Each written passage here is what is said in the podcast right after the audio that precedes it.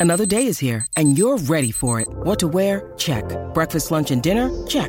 Planning for what's next and how to save for it? That's where Bank of America can help. For your financial to-dos, Bank of America has experts ready to help get you closer to your goals. Get started at one of our local financial centers or 24-7 in our mobile banking app. Find a location near you at bankofamerica.com slash talk to us. What would you like the power to do? Mobile banking requires downloading the app and is only available for select devices. Message and data rates may apply. Bank of America and a member FDIC. When you need mealtime inspiration, it's worth shopping Kroger, where you'll find over 30,000 mouthwatering choices that excite your inner foodie. And no matter what tasty choice you make, you'll enjoy our everyday low prices, plus extra ways to save, like digital coupons worth over $600 each week. You can also save up to $1 off per gallon at the pump with fuel points. More savings and more inspiring flavors make shopping Kroger worth it every time. Kroger, fresh for everyone. Fuel restrictions apply.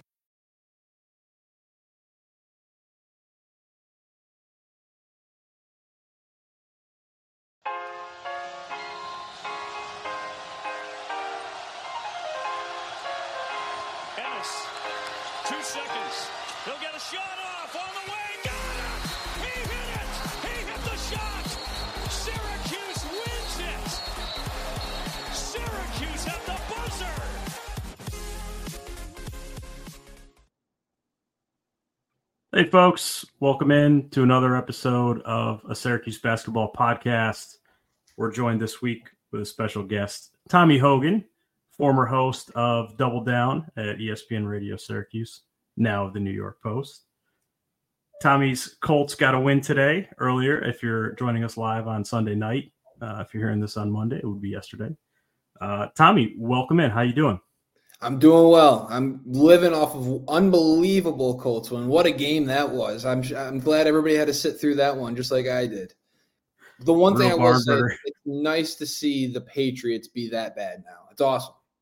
That's right. Uh, real barn burner 10 6 contest.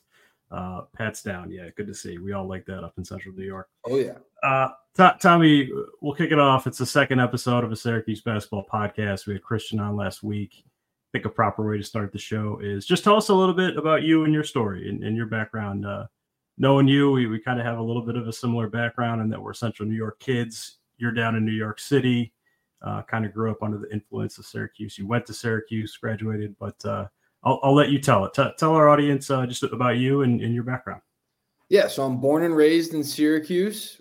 Ended up going to Syracuse, got my undergrad there, and then during COVID, go back to school, got my master's at Syracuse. And now I went to I worked at ESPN Radio Syracuse, like you mentioned, co-host a radio show, double down a gambling show with Michael Lear, had you on plenty of times, James, talking Cuse hoops. Um, produced Brent's show while doing that, as well as before co-hosting uh, my show. Was at ESPN Radio Syracuse for four years, and then New York City was always a goal of mine. Always wanted to come down here, and I finally made that happen a little over a year ago. Uh, now working for the New York Post as a digital producer for their sports video page. So that's been a lot of fun. Love covering all the national teams. We got Tommy DeVito now as the starting quarterback for the New York Giants, so I can bring some of that with me. Unbelievable. He's playing right now. Cannot believe that that guy's a starting quarterback. I'm rooting for him. Became a fan of his when he, he was on Brent's show every week. Great guy. Awesome to work with. Easy to work with. He had a fan in me. So Tommy DeVito, starting quarterback for the New York Giants. But yeah, now I'm uh now I tweet about Syracuse basketball rather than being able to talk about it uh, on uh, my radio show every every day. There we go. Tommy DeVito, starting quarterback of the New York Giants, still living at home, still eating chicken chicken cutlets from his mom. Living the life. So that's that's the dream right there. I don't know how, Yeah, it is. any better than that. But uh, yeah, but before I met you, uh, I think we had a few interactions on Twitter, and I saw a photo of you, a young you, and Carmelo Anthony, and I believe you got him on the show at one point. So so what? Tell me about that photo first, and then uh, just just how you you were able to interact with Carmelo, and, and what was that like for you? So the first time that I interacted with Carmelo was my mom said we were going to a cousin's birthday party. So I'm sitting in the back seat, and then all of a sudden we go by my cousin's house, and I'm like, "What are we doing?" I thought I thought we were going there for a birthday party, and she just keeps going, and we end up at the Carrier Dome, and we end up waiting outside of stadium control before a practice. I think it was the last game of the regular season of the 2003 team. Oh wow. Okay. 2003 regular season, Carmelo Anthony's only year at Syracuse. Obviously, everybody watching this right now knows that. And I'm standing there freezing with a basketball in my hands, shaking, half from being too cold, half from, oh my God, I'm about to meet my heroes, basically. Yeah. These guys, I, I, I grew up going to Syracuse games since I was three years old. My family's had season tickets, football and basketball since before the Carrier Dome was built. Syracuse is in my blood. So I'm standing out outside stadium control, pumped to meet these guys. And Carmelo Anthony starts driving by, and my mom, my mom starts yelling, Carmelo, Carmelo, come here, come here, come here. Make sure Carmelo comes to the door, comes to where we are. I get Carmelo's autograph. I get that picture taken with him. Um, I get the whole team, walk-ons included, Andrew Kouwe, and then um, another picture is at the parade when they won the national championship. It's now uh, my Twitter header. Yeah. Um, we're just making eye contact. I somehow got right up next to Carmelo Anthony at the parade, and we're just staring each other down. And that's he had a fan for life. I followed the whatever. Some people will ask me, "What's your NBA team?" Carmelo Anthony. Now I don't have one obviously because he's retired, but he was. I followed him wherever he went, and I don't have an NBA team now. I'm waiting for Kiyan. There you go. So so let's get into it here. Um, you know, we're we're two games into the Syracuse basketball season. Um, but before we talk about the hoops, though, Syracuse is now two and zero in the script uniforms to start the year. Tommy, I don't think it's very controversial, but but what's your take on the script uniforms and and if they are here to stay, uh, what's what's your thoughts on that? You got to wear them. They're one of the best uniforms in college basketball. They're awesome. They're they bring back the nostalgia. The Syracuse script is as good as it gets for a, a logo in college sports. Wear the jerseys. If the guys like wearing them, now we used to think that they were they, they didn't play well them the first couple years. Now that they're two and zero, oh, we've kind of getting that off. Now, if you you you beat Colgate with them, I think now you can say, all right, these are good to go. They got to be here to stay. If you beat they, Colgate in the script uniforms, you got to bring them out to Maui. It's got to happen. Absolutely. No, uh, so, so we'll talk about basketball. We'll, we'll talk about the actual basketball here. Yeah, Syracuse two and zero oh for you know through the first two games. Take us back in the preseason, kind of your early impressions of the team, and then through the first two games, what what stood out to you? The defense is what stood out to me early. We saw the first game, the first 10 minutes, they looked elite defensively. Their perimeter defense, I think, can be really good. Now, man to man. I don't know if you've heard they're playing man to man. They play man to man now. I know yeah. for a while everybody two three zone. You got to play man to man. Well, now there's nothing that people can complain about. They're playing man to man. We're gonna see if that's if the people were right for the last two years when they were saying against Colgate, you're down 15, play man to man. We're gonna see this week if they were right. Yeah, that's what stood out to me early, James, was that the perimeter defense on this team can be really good. And that's without Chance Westry, I think would have made it even better. Another guy that I think can guard probably three, maybe even four positions. We, who knows if we'll see him this year. But Judah can get right up in guys' grills. Nobody's really going to be able to get by him in terms of athleticism. Like he is going to be, he's going to be able to out athlete whatever guard is on him. So so is JJ. Kyle Cuffe really stood out. I've been impressed with him. He's got putback dunks at six one, pin blocks. I know he got a, a dunk blocked, but he's been really impressive. He can also shoot a lot better than I expected. Um, and then who's and then Quadir Copeland. Quadir, Quadir Copeland can guard four different guys, but if you put him out on the perimeter, he's going to be aggressive and he's going to be able to keep guys in front of him. His hand, he's got long arms. He's deflect. He's energy at all times. Everybody knows that. Something happens when Quadir Copeland has the ball. Now that's something. that's not always good, but something happens when he does, and that's the case on defense too. Something happens when he is near the ball. You can but be guaranteed something will happen when Quadir Copeland has the ball. Uh, the guy wants to make plays. Yes. Mostly, mostly good. Sometimes a little overzealous, but a little uh. Alas, that's that's Quadir Copeland. That's the Quadir Copeland experience.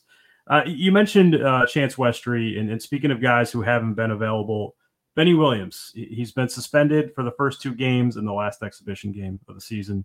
Uh, suspended the first two games. He's expected to rejoin the team. He's practicing now. He's gonna he's gonna be available for the Colgate game. Uh, Tommy, what, what should we expect out of Benny Williams? Is is he to start in this game? and more importantly, just what what can he bring in this game where he sat out the first two games? What should what should Syracuse fans expect from him? One, I think I do think he's to start.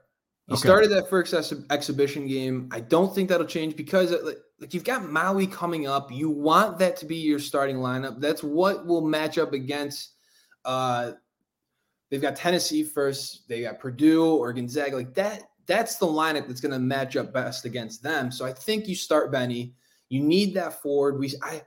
It's part of why I say the perimeter defenses was stuck out because Justin Taylor, he can't guard fours. I mean, especially against Tennessee and Purdue or Gonzaga. Like he's just not going to be able to guard power forwards. You need Benny to be able to guard those fours for you. We saw connect on Tennessee at a big game against Wisconsin.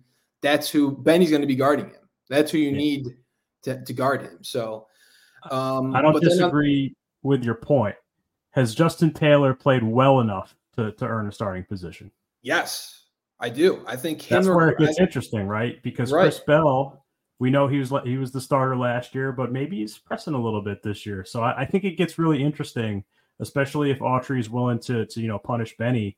Maybe he doesn't start him that first game versus Colgate. But your your point stands. I, I think I agree with you in that you know if if you are going to go to the Maui, you're going to be playing a, a bigger Tennessee team, a bigger Gonzaga or P- Purdue in that second round. You're going to need Benny Williams for those games. Absolutely. And it also kind of matters like what happened. We still don't know exactly what happened. Like, does he was the three games a punishment enough, or does he need a little bit more pun? Like, does he need to earn his way back onto the team as well to go along with the three game suspension? But if you want this team to be the best team that it can be, Benny Williams has to start at power forward and has to make he made a little bit of a jump last year. He needs to make the jump and needs to do it consistently in order for this team to be a tournament team and to be as good as we all think they can be. No doubt. And, going back to your point on the suspension, I mean, I, I do respect Autry's decision to not only just to suspend him and force it, but I, I think he's got to give the media and fans a little bit more. Um, I understand you want to protect your player, you want to protect your program. I think he's going to need to give us a little bit more of what happened behind the scenes. If you don't do that, I think it opens it up to, you know, speculation and that sort of stuff, which we've seen. So um, hopefully he can give us a little bit more with without saying too much. But let's let's transition into that Colgate game. Yeah, we, we talk about Benny. He's going to be back for that game. Obviously, we know the history. Syracuse has lost two straight to Colgate. What should we expect this year? Can can Syracuse get over the hump? Can they end that streak? And does the defense play any factor here? Where the last two years Colgate's come into the dome, they've shot the lights out. Does just the defensive switch is that enough for Syracuse to get over the hump and, and get back in the win column in this series. It's not just a defense switch. It's Tucker Richardson's not there any longer. Yeah. He can't he get 30. 30 he can't get 30 in this game. Right. You don't have Tucker Richardson able to get 30 on you this this year, and that helps. I also think you have a Syracuse team that like like so last year you go into this Colgate game. I think a lot of them thought, ah, last year was a fluke. Colgate hadn't beaten us in what 56 years, 58 years, whatever it is. Now that they've done it two years in a row, this is a game I think Syracuse has had circled on their schedule since the offseason. I, I know as a fan, I have. This is a huge game, I think, for Syracuse and Adrian Autry to prove this is the red era. This is the next the next era in Syracuse basketball is now. It's not going to take till next year. It's now because I've switched to man to man, and this is my first sign of okay, this is we're beating Colgate like we did for 56 or whatever years in a row. I think they get it done. I do think the man to man defense will help because Colgate's a team that will, will just ball movement movement you to death and find the open shot. You, you're not you're not able to do that as well offensively. You're going to have to run an offense. You're going to have to set screens. You're going to have to have guys get by. And I don't know if Colgate really has the guards to. They have the guards that can stand on the three point arc and, and, and hit threes, pass it to the high post, let that guy dish out. They don't have uh, the guys, I don't think, to get by Syracuse get up uh, shots on Naheem McLeod at the rim. Um, so I do think Syracuse finally is able to beat Colgate. And what's a gigantic James game, James? I don't know if you felt the same way that I have, but like this is a game I've been looking forward to since Adrian Autry took over. Even like, let's see if Syracuse can beat Colgate now.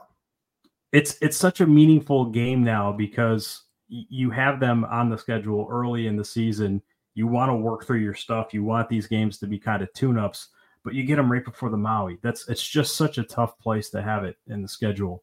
I, I agree with you. I think Syracuse will get over the hump in this game. I, I do think the defensive switch and some of the loss of Colgate's personnel, as we already discussed, uh, I, th- I think it will be enough for them to, to get over the hump in this game, especially the way Judah's looked in the early season, which uh, we'll, we'll get to that in a bit. But you mentioned having it before Maui. I kind of like that, James. Like now you have a game. Like if it was just Drexel, any I don't know, any any other non-conference cupcake that you're going to schedule, that doesn't do much for your confidence. But now that this is a team that has beaten Syracuse, whether you beat them by 20 or or you beat them by five, it's a confidence boost for, for this team. So I, I kind of like that it's Colgate right before a loaded Maui Invitational.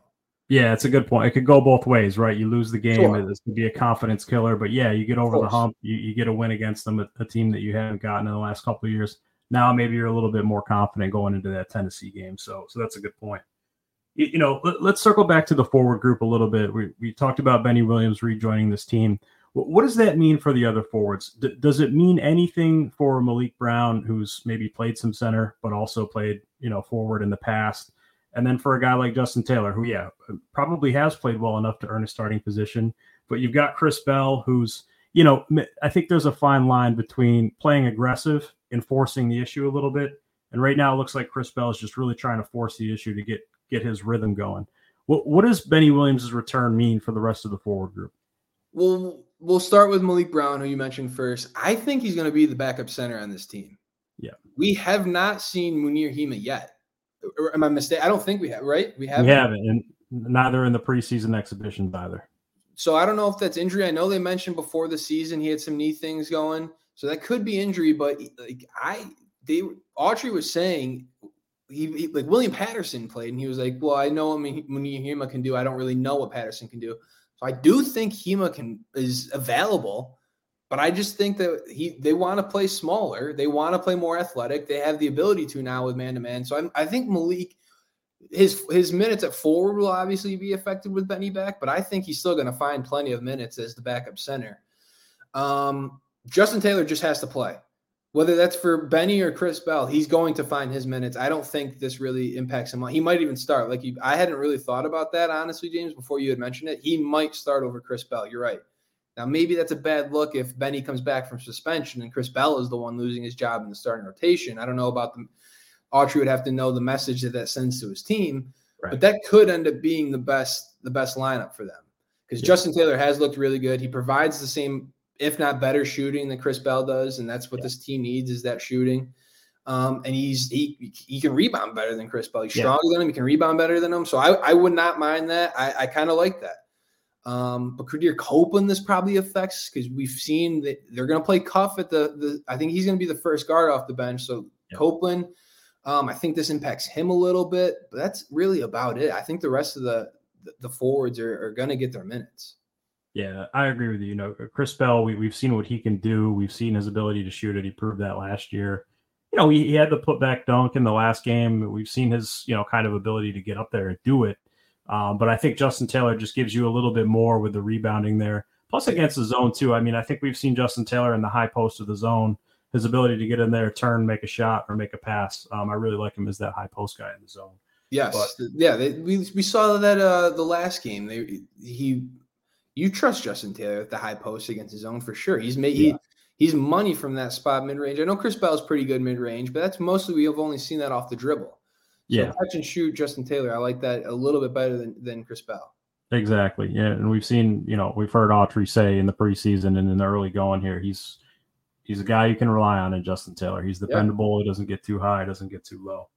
Something to watch there for sure. Let, us turn the page to the guard group. You know, I, I don't know if you've seen some of the stuff out there, but with Judah Mintz coming in, he's he's played really good the first two games, I think anyway. Um, career high 26, 26 points in the last game eight of 15 from the floor. I don't know if you've seen any about that. It seems like fans uh, are, are a little bit maybe disappointed with his lack of development. I'm a little bit confused by this. I don't know if you are.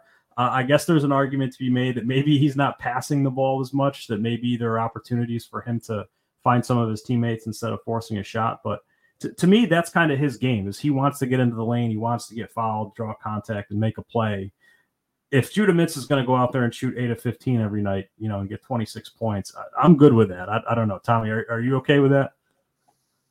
The development, I don't think, is a fair criticism. I, I, if I had to guess, people are saying that because we haven't really seen the three point shot develop. Yeah. But he really he he was two or three last game. He was two sure. or three. He isn't. What more do you want? Right, exactly. He's shooting well percentage wise, but I think people wanted to see him take more and make more. And I think I don't. I think he'll do it once we need it. Syracuse hasn't needed him to shoot threes yet.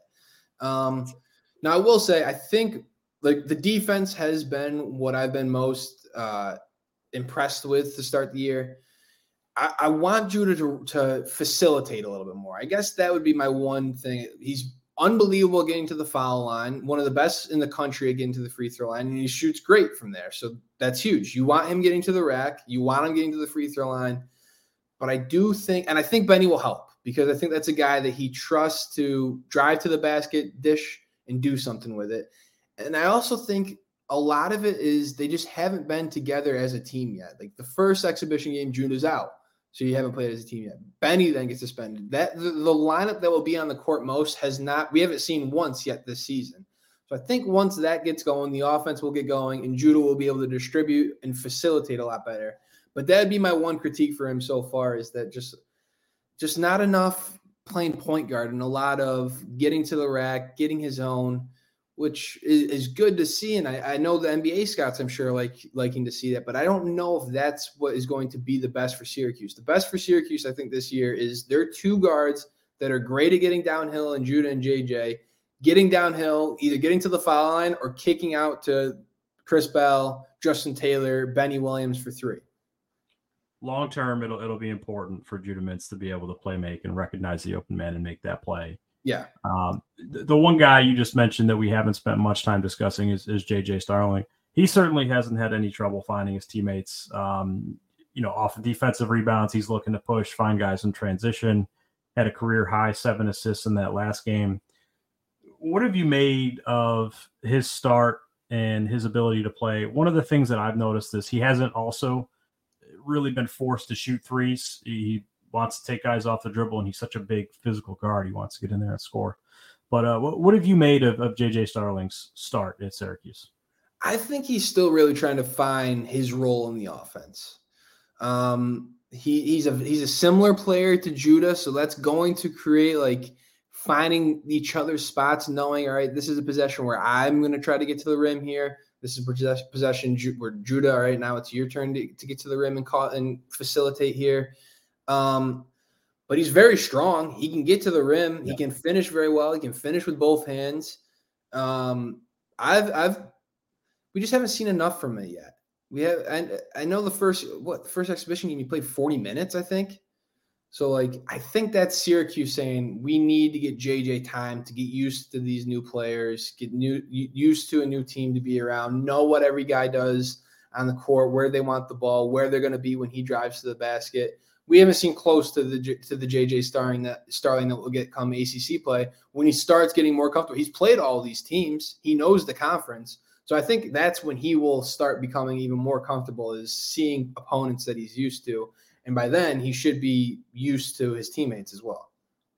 All right, we're going to take a little bit of a timeout here to get a word from our sponsor. On the other side, we'll talk a little bit more about the bench.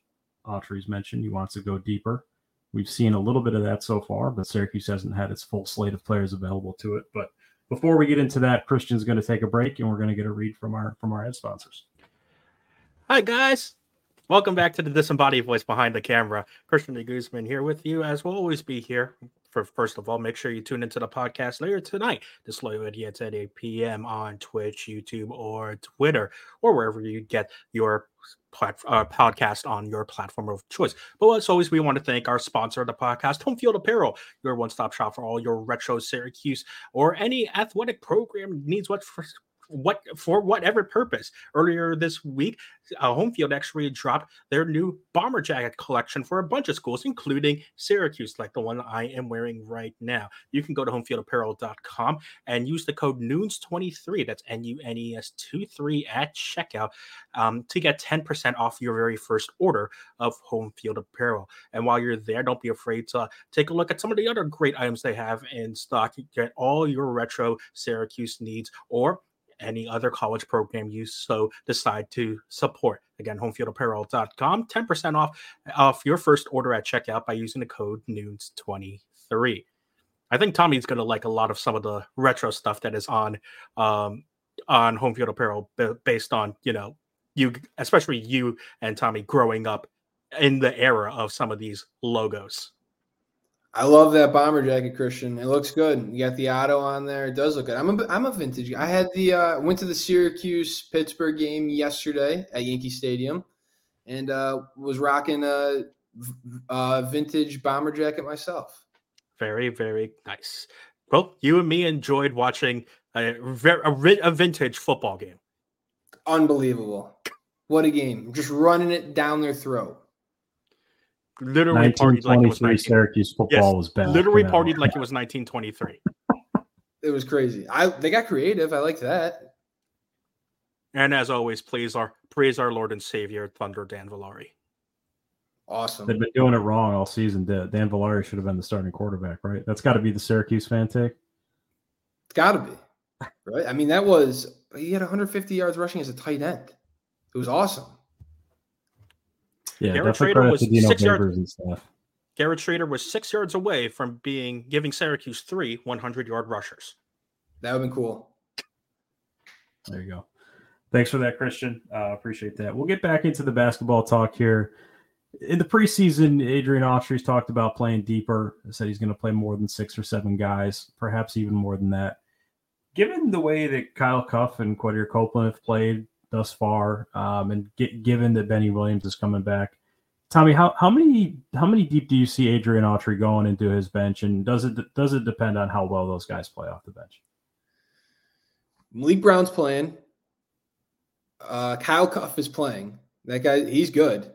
Um, Justin Taylor, Chris Bell, he's playing. There's eight. And Quadir Copeland, he's going to get minutes. With Benny back, he's going to get minutes. He's going to be, um, he's not going to get as many as he was, but he will. He's going to play nine guys, and I, and I, think that's going to stick throughout the season. Maybe Quadir or Chris Bell. Maybe if he wants to shorten it up, one of those guys gets cut out of the rotation. I think Justin Taylor is going to play one way or the other. So I think it's really between Chris Bell if he just continues to not rebound, doesn't shoot well. What what does he give you if he's not shooting well?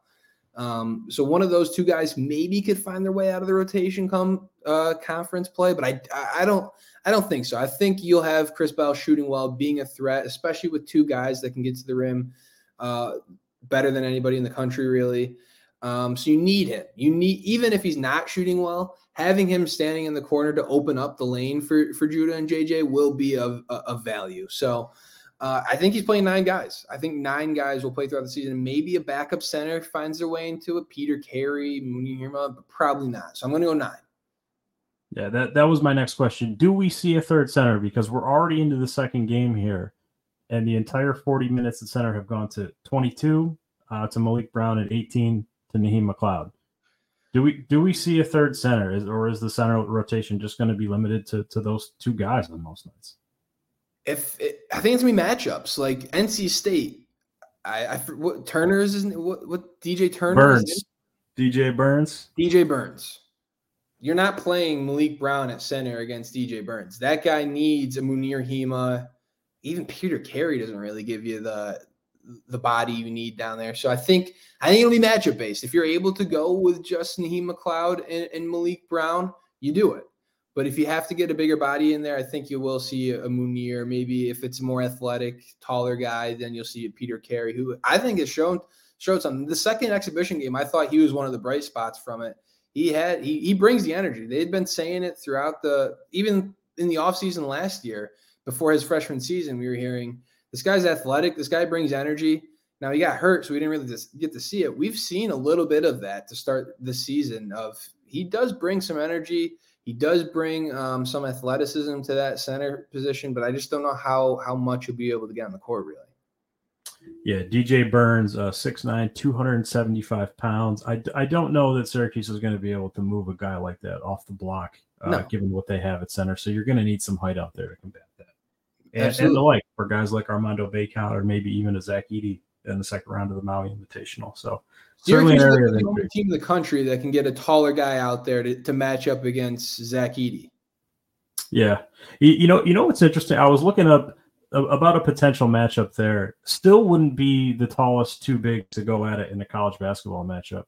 Uh, Maybe this is a trivia time, but do you know? Do you know who it is? Wow. The tallest matchup. Oh man.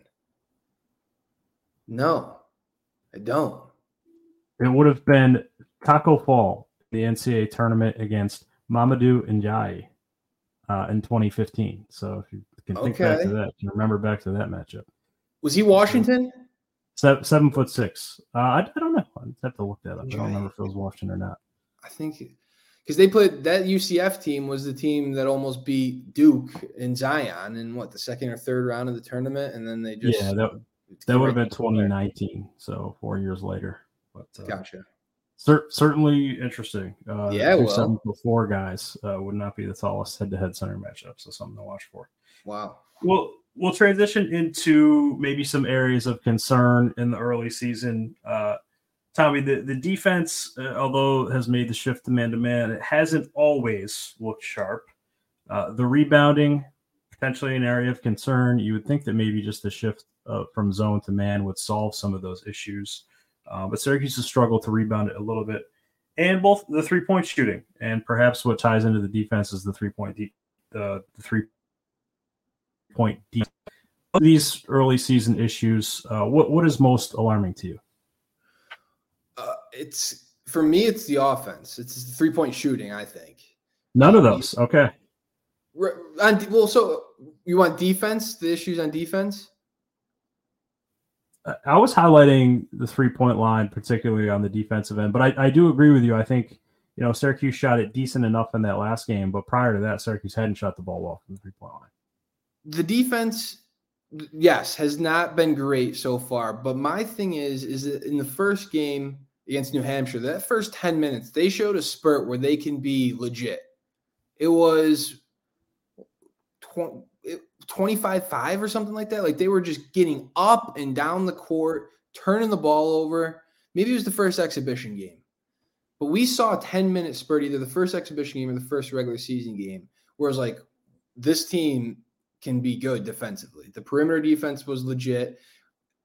We haven't seen that on offense yet. I don't think we've seen a spurt on offense where you can be like, okay, this is what they can look like when they're at their best. So that's why I'm just not as concerned about the defense as I am with the offense. And I think the rebounding, yeah, rebounding's been an issue so far. Like you said, man to man defense, it'll help there. And Benny, when Benny comes back, the rebounding will be a lot better. You've got a, a guy that's really a shooting guard, small forward, playing your four the last couple games. Quadir Copeland has helped a lot. He's a pretty good rebounder. He had 13 rebounds one game. Um, but I think Benny will help the rebounding. I think the three point defense will get a lot better. But we saw a spurt where when this team is locked in defensively, they look pretty good. And we just haven't seen that on offense yet. You mentioned the defense. Uh, what what have you made of Autry's willingness to shift from zone, from the two three to mostly man to man, but still keeping the zone around? We've seen Syracuse go to that, you know, kind of during out of bounds under sets Yeah. defensively when teams take it out underneath. We've seen him in situations in the first game, like with Judah Mintz had four fouls, trying to protect the star player. But for the most part, Syracuse has played man. Uh, What what's been your take on this shift in defensive focus and Autry's willingness to address maybe some of the changes that have occurred in college basketball? it had to be done. They had they had to switch to men. That's just how the game is now. Guys can shoot from three, four feet beyond the, three point line. The- everybody, you can have five guys out there at a time on offense that can all shoot the three. You they had to switch to men. We all we had been screaming it. I like that he's still able to, or he's still willing to play it at times, play from under the basket or out of bounds plays under the basket. I like that. I think there will be points where you get a team that's not a very good three point shooting team that you can play zone because it is a team that they said it all off season that is is built for the zone. You've got two athletic long guards. You've got a seven foot four center. You've got an athletic forward in, in Benny Williams, and then whoever you want to stick on the other wing. It's a it's a pretty good zone team, but no, it had to be done. They had to switch to man to man. That's just how the game's played now.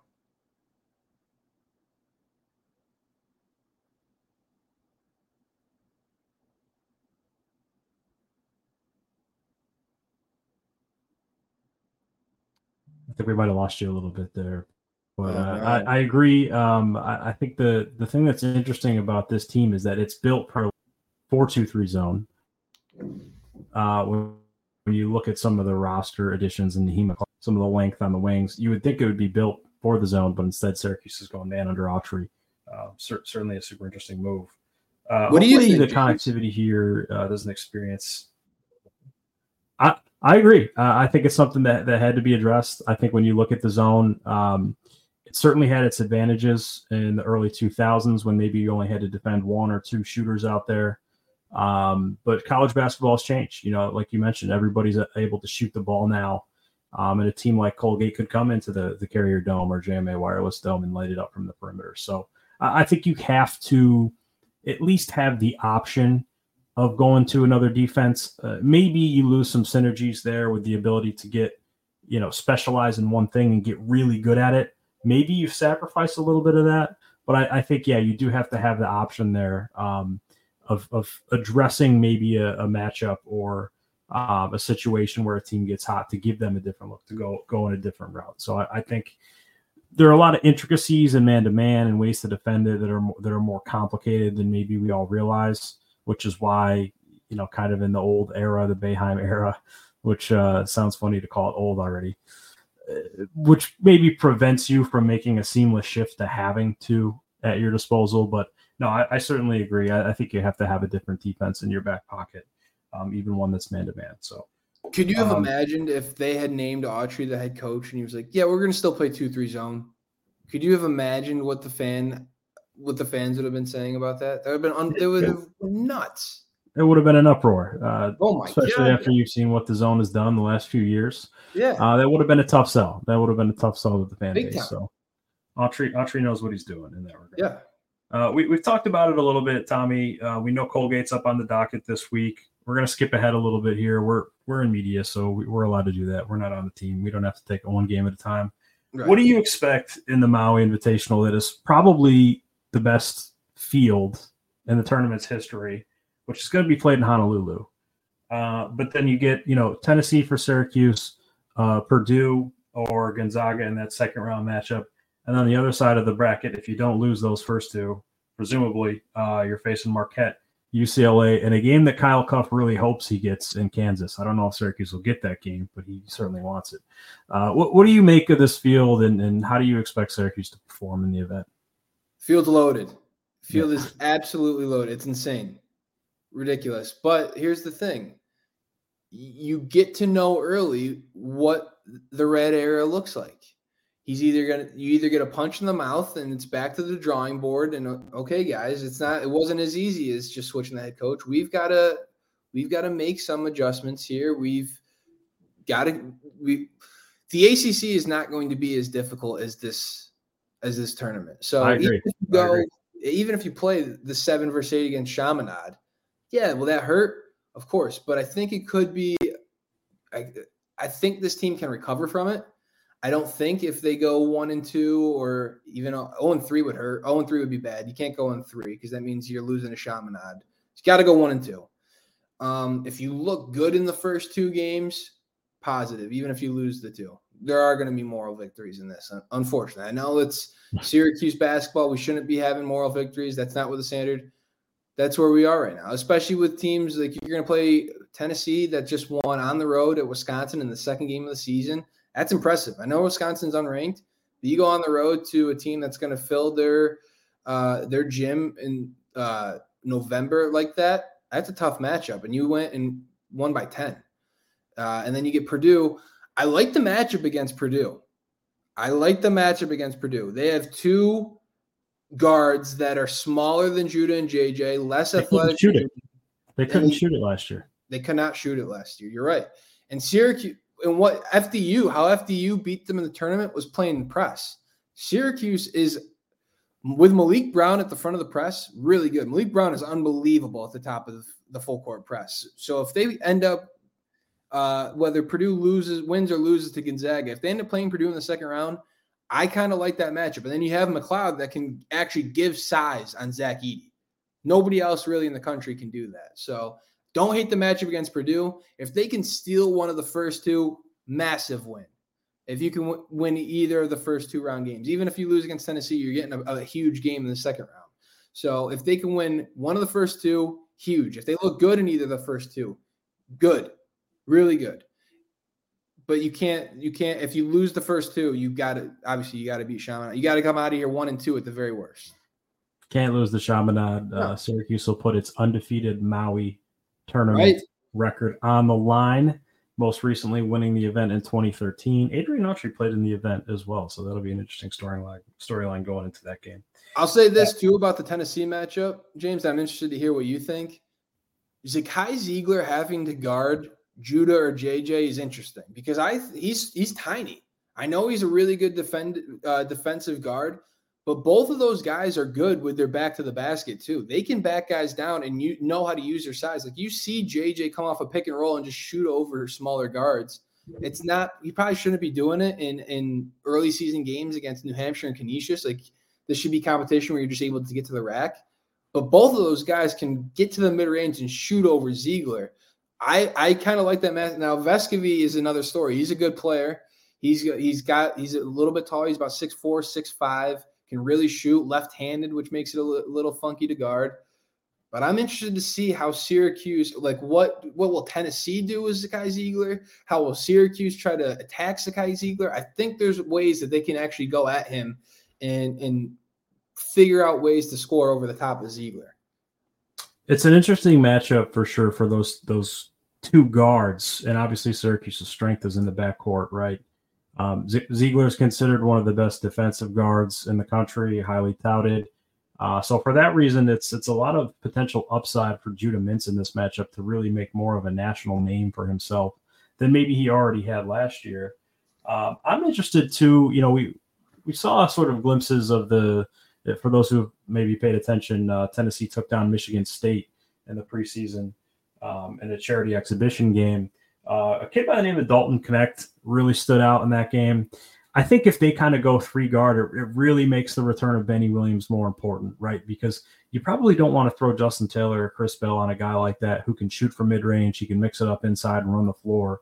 Uh, so I, I think that's where having Benny Williams back Yes. is even more important in the man to man is to guard a guy like that, um, and it doesn't put so much pressure on your other guards to defend. So um, I'm I- I also- think that's going to be a great matchup. Yes, uh, Benny will. I think Benny will be the one to guard. I'm interested in how they use Quadir Copeland defensively this year. Like he shows the energy, he shows the dog in him that like he wants to go up against guys. I want to see him like. Can you put Quadir Copeland on eh, Knecht and just say we don't need your offense. Go follow him around and make make life hell for him. Maybe, but we saw in the first game with, with Daniels, uh, he was able to take Copeland to the lower block and score Sure. him. That's the only area of concern I have for Copeland. God love him, energy, enthusiasm. He probably wants that matchup, right? But down low, I think guys are just going to be able to kind of Yes. bang with him and push him out of the way. No, but is Knecht that guy? I don't know if Con- is Knecht the guy that will go. I don't know if he's going to take him down to the block, Right. but that's the one area concerned defensively that I might have Yes. Right, but if there's a four, like if there's a four that's more in the mid range and just trying to shoot over it, like I would love to see Quadir getting these fours and threes grill and just see what he can do. I we don't, I think he has that in him, but I want to Yeah. see it. I, we haven't seen that yet. Yeah, that'll be something to watch too. Yeah. All right, uh, Tommy, we'll we'll get you out of here. Uh, we're gonna do a couple of our, our shout outs here at the end, a couple of questions to answer. One of them from you. Uh, Yeah. But before we before we do, uh, where can people find you? Where can Syracuse fans find you? Where can they follow your work? I'm at underscore Tommy Hogan on Twitter. And a lot of the work that I do with the New York Post, you can see on our, uh, the New York Post Sports uh, YouTube page. I, I do a lot of, I've moved to video editing. I used to do a lot of audio editing and radio. I've moved. I do a lot of video editing now. So uh, check out the YouTube page, New York Post Sports. That's where you can see a lot of my work. Interesting. All right, we'll get you out of here, Tommy. Uh, before we do, yeah, we're going to go into our, our shout outs, our mentions here. I put it out on Twitter. Um, so consider this an open invitation to anyone who's listening as well. Uh, if you want, you have a question you want answered on Syracuse basketball podcast, hit me on Twitter at James Szuba, um, and just just let us know you you you have a question that you want answered on the show. We'll get to that. First one here from at underscore Tommy Hogan. Right, heard him. If you had to draw up the perfect media spread, what would it be? Uh, for those of you that might have not been paying attention, the first media spread at Syracuse uh, for the first men's basketball game uh, featured granola, uh, a Twix candy bar, and some Doritos. So uh, we, have definitely got a lot of room for improvement. Um, James, Tommy, you walked into the media room. You walked into the media room and you saw that at the, at the table. What was your reaction? Take me through. I was like, thank thank God I had a granola bar and like an apple before I came in here, oh, because may, maybe this is amateur hour, but I was expecting a little bit of a spread. You know, a little bit of a little bit of food. It's um, the first game of the Adrian Autry era. There should be. I said it on Twitter. They should have had pasta with red sauce. They should have had red velvet cake. Whatever you can get red in there. What are we Total doing? missed opportunity. I'm jumping in here because the Yankee Stadium media spread was wonderful. What was it? A, a buffet style, a lot of ballpark food, but you know your typical good ballpark food. You know, good. hamburgers, hot dogs, chicken fingers, fries, uh, cookies, brownies, and then and then coffee and hot chocolate for the cold the cold day. It was beautiful. Perfect. But as as a fellow member of the uh, media spread connoisseur, um, I, I feel like it's only my place that I must jump in on this conversation as well. Thank you. Take notes, JMA Wireless Dome. What are we? I could not believe when you posted that picture on Twitter that that was what they were throwing out the first game. I was disappointed. You, you got to think of guys like Jordan who were coming from the studio. He got there late. He wasn't even able to get any of the candy. There was like one granola bar left for the guy. You got to think of guys like Capozzi who were there getting late. Come on, what are we doing? Exactly. I, I could what? not believe it. Uh, Christian, we'll kick it to you first. What, what's your perfect media spread for a game? it's gonna be really, really hard to top off when I went to Louisville about a week or so before Thanksgiving, and mm. um, little Louisville. This was at Louisville, Louisville football um, at Cardinal Stadium. They had prime rib. It Whoa. was incredible. I'll say this. I'll say that now it's unbelievable for a media spread. Prime rib, I believe, and I've had is one of the most uh, overrated foods I believe on the planet. Well, mm. it's overrated if you don't do it right because okay. prime rib, prime rib is a meat that you uh, that has a uh, that has a fickle window.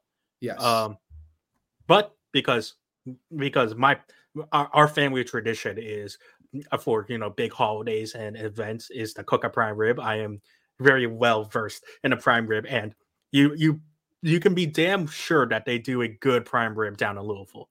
It was one of the best media spreads I've ever had.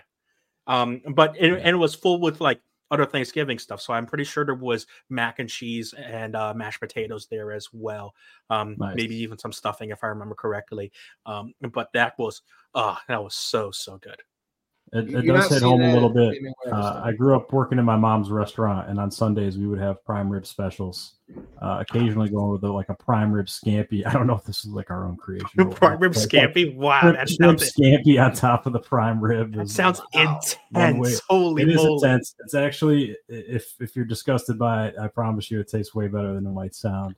Oh uh, no! The only thing I don't probably... know is if I could do like a prime rib right before a game and just be digesting like some red meat as I'm watching, you know, plays go by. But uh, that's yeah, fair. Prime, prime, rib's good. Prime rib's good, man. I don't know about you, Tommy, but prime prime rib's good in my book. I get picky with all the fat.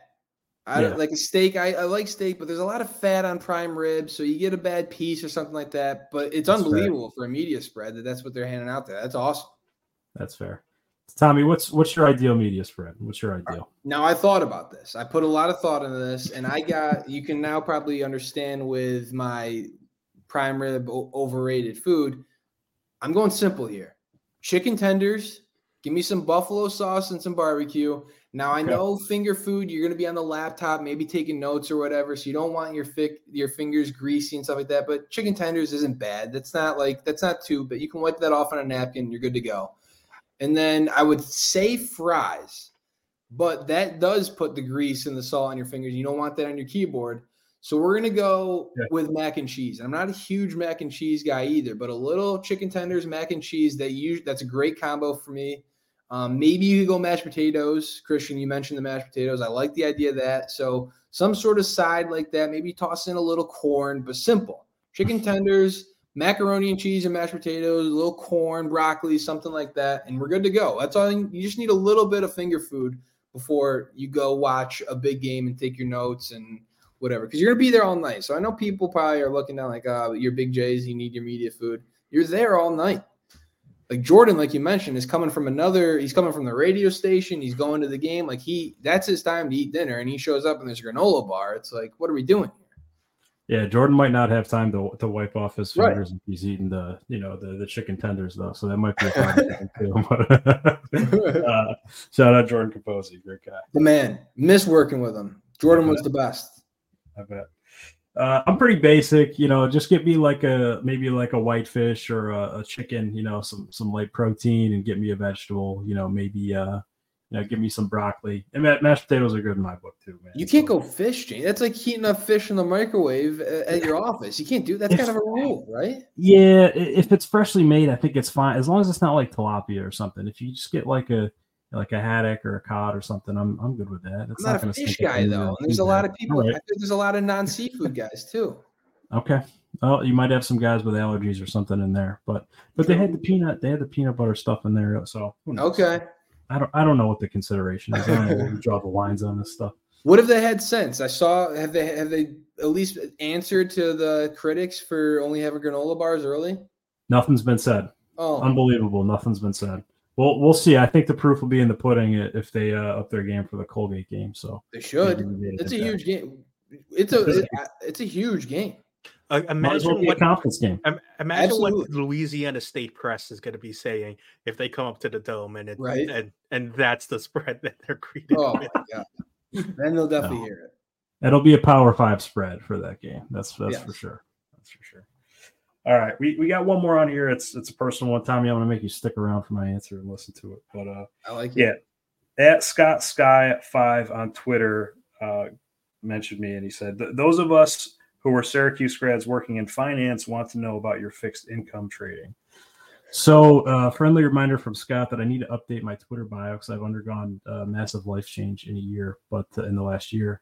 Uh, but yeah, I was a, a fixed income trader uh, at the legendary Dreyfus in New York City, now BNY Mellon Asset Management Inc. Dreyfus, for, for those who don't know, I'm sure maybe some finance nerds do. Most people probably don't. Uh, is a storied brand in the asset management space. Um, one of the kind of ad originators in the space where, you know, in the 1950s, kind of the, the Dreyfus line coming out of Wall Street. Um, you know, the, the, the former brand, the former marketing officer sponsored the, the lion at the Bronx Zoo. So some some really interesting creative ad plays that were done in, in the space early before anybody else did. Um, and I, I had a job um, out of school as a credit analyst, working closely with uh, with the trading desk. I covered the GSEs, which are Fannie Mae, Freddie Mac. Um, pretty boring stuff, uh, but expanded into sub sovereigns. So I covered the Canadian provinces. Um, also went into the corporate sector, so I covered uh, investment grade technology like Apple, Oracle, IBM, some of those names. And then uh, a spot opened up on the trading desk. Uh, I feel like I worked my whole life to get in that damn seat, but uh, I did that for four years. Kind of boring. Um, we traded mostly United States treasuries, agencies, uh, commercial paper, deposits, and repo, um, which is short for tri party repurchase agreements.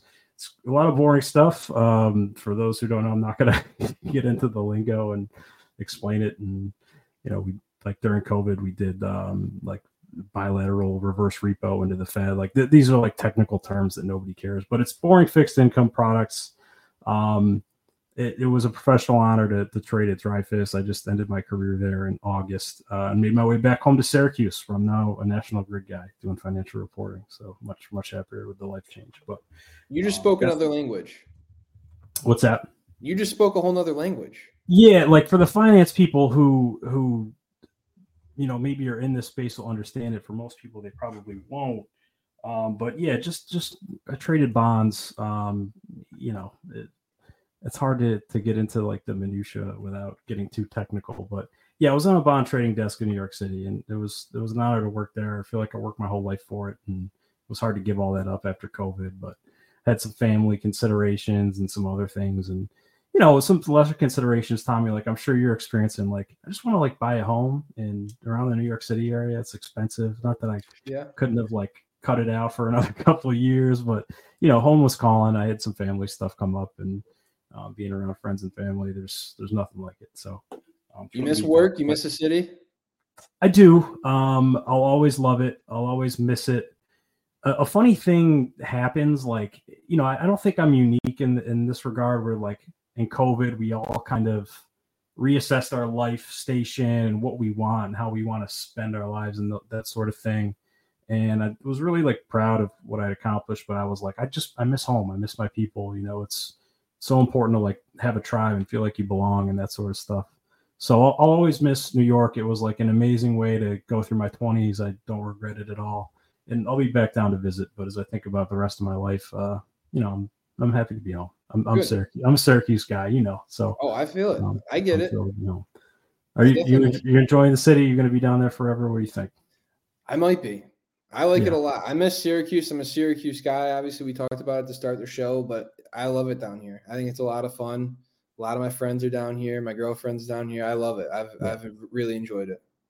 Happy for you, man. It's uh, Appreciate it's it. Happy definitely a great place That's to be, especially if you're a young professional. It's it's a great place to be. So, um, if any other finance guys want to talk to me off on the side, feel free to message me. Um, you know, I, I would just say too, if anybody has a question they want on the show, uh, hit me on Twitter at James Szuba, and just just let us know you want to you want to have a question asked for the show, and we'll get to it. Um, Tommy, thanks for joining us. Appreciate you taking the time. Um, anything anything else we didn't get to? Any questions we didn't ask? Anything else you think we should throw out there? I've got a question for you before we go. Okay. If you could snap your finger and improve or fix one thing about this Syracuse basketball team, what would you do? And snap your finger and boom, it's fixed. I think it's the rebounding. Um, you know, maybe Wow. it's not maybe it's not the biggest issue, but I think the defense right now it'll get better. Yep. Um, but to only you know to tie Canisius on, on the boards at 37 apiece, like I, I think they can do better. Um, maybe Benny Williams will solve some of those issues, but yeah, I, I think it's the rebounding, man. I think three point shooting, if they can just do it well enough, they'll have enough there offensively to get it done. But they, they have to be able to close out defensive stops. I think that's really important. Three point shooting might be the one for me, if we're being honest. Like if Yeah. Judah and JJ were really were good three point shooters, just imagine how how much better they would be on offense. And the offense, I think, is the biggest concern. At least uh, it's what has been the concern for me so far. But that's interesting. I think I think Yeah. rebound is definitely a concern. How, how who knows how long McLeod can actually play? How many minutes he can give you a game? Yeah. They've only been willing to play him like twenty minutes a game. Yeah. Um, and then Bet, I do think Benny will help, but who knows how much really. But I think Yeah. I, I, I, I the, the rebounding is definitely a concern. I, I hear you. I think if you know Justin Taylor and Chris Bell, we know that they can shoot. If they can get two, you know, one or two threes a game from Judah Mintz like last game, that's good. Sure. Kyle Cuffe looks like he's good for maybe one or two a game too. So He does. uh, I think there's enough there offensively. But I but I hear you on the three point shooting. I, I think that could be something to watch going forward. Before the season, Chance Westry was my guy of like, let's keep an eye. Like, I think this guy, we're not talking enough about him. It's Yeah. Kyle Cuffe now for me. I don't Yeah. think we're talking enough about. He's a legit guard off the bench, and they haven't been afraid to play three. Who knows what they'll do in ACC play? But if they need to get, if they need to play like Justin Taylor and Chris Bell aren't playing well, I don't think they're afraid to play the three guards at a time. So I think he's a sneaky player that can really impact this team. I Agree. I think he'll be really good on the other side of the floor too. Yes. Yes.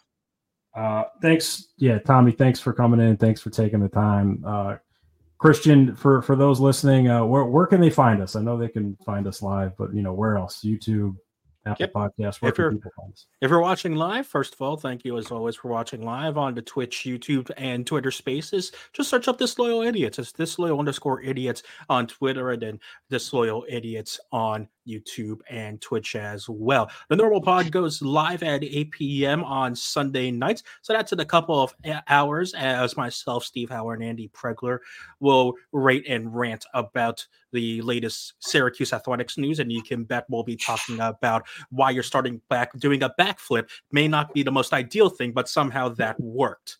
Um, but you'll get to hear that later tonight. But you can get the uh, Syracuse basketball podcast and Disloyal Idiots podcast on any of your po- podcast platforms of choice, whether that be Spotify, Apple, Google, wherever you get your platforms. And when you get there, make sure you rate, review, subscribe, and leave a comment so that we can trick the algorithm into expanding the good old Ottoman Empire. All right, that should do it. Uh, thank you guys all for tuning in to a Syracuse basketball podcast. Uh, for Tommy Hogan and Christian de Guzman, I'm James Szuba. Take care. Night.